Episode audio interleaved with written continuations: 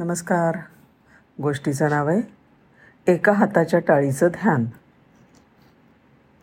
लीनची या जपानी झेन गुरुनं एकदा एका शिष्याला एक कोआन म्हणजे ध्यानधारणेतलं कोडं घातलं.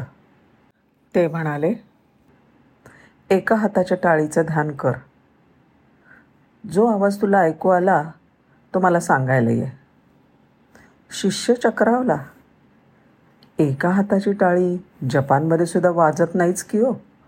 तिचा आवाज कुठून येणार? त्यावर ध्यान धरणा तरी कशी करणार? पण गुरु काही उगाच कोडं घालणार नाहीत.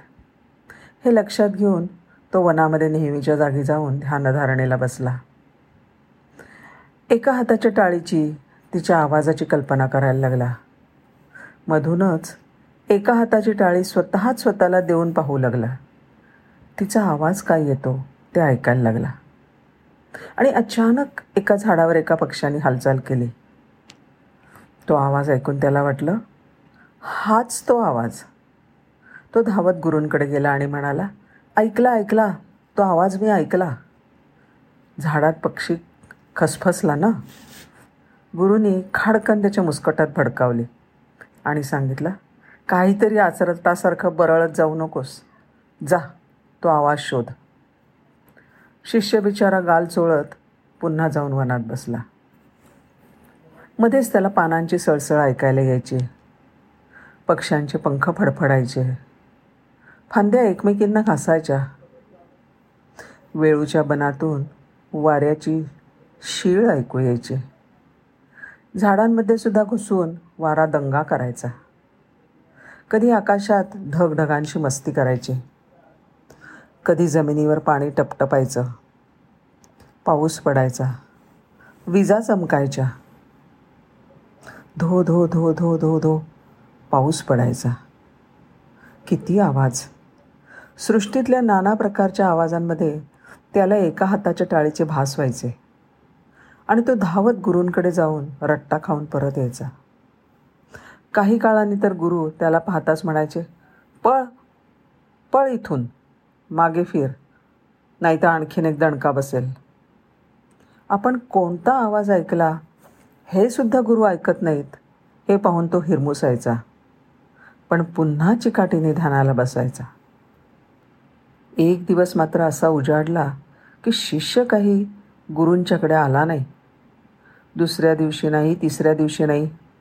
आठ दिवस गेले. शिष्य काही आला नाही. तेव्हा गुरु स्वतः शिष्याच्या शोधात निघाले. त्यांना तो त्याच्या नेहमीच्या ध्यानधारणेच्या जागेवर सापडला. तो अतिशय प्रसन्न मुद्रेने ध्यानमग्न झाला होता. गुरुनी हलक्या हाताने त्याला तंद्रीतून जागं केलं आणि अतिशय कोमल सुरात ते त्याला म्हणाले बाळा अखेर तुला एका हाताच्या टाळीचा आवाज म्हणजे शांतता हे कळलं तर? पण मग हे सांगायला तू का आला नाहीस माझ्याकडे? मी ओरडेन म्हणून घाबरलास का? त्यावर कृतार्थ भावनेने शिष्य म्हणाला नाही गुरुदेव. ही शांतता आणि तिच्यामध्ये डुंबवून टाकणारं ध्यान इतकं सुंदर आहे की ते सोडून मला कुठेच जावंसं वाटलं नाही. मला काहीतरी मिळालं आहे हे सुद्धा सांगायची इच्छा उरली नाही. जोवर मी येत होतो तोवर तुम्ही मला का हुसकावत होतात? हे मला आता कळलं. गुरुदेव जे मी आत्तापर्यंत बाहेर शोधत होतो ते माझ्या आतच आहे हे मला समजलं. आणि समजल्यानंतर त्यातला ब्रह्मानंद अनुभवाला आला. त्याच्यामध्ये मी एवढा रममाण झालो आहे की तुम्हाला सांगायला हवं होतं. हे सुद्धा विसरून गेलं. गुरुजी तुम्ही तर धन्य आहातच. पण तुम्ही मलासुद्धा धन्य केलं असं म्हणून शिष्याने गुरूंना प्रणाम केला. धन्यवाद.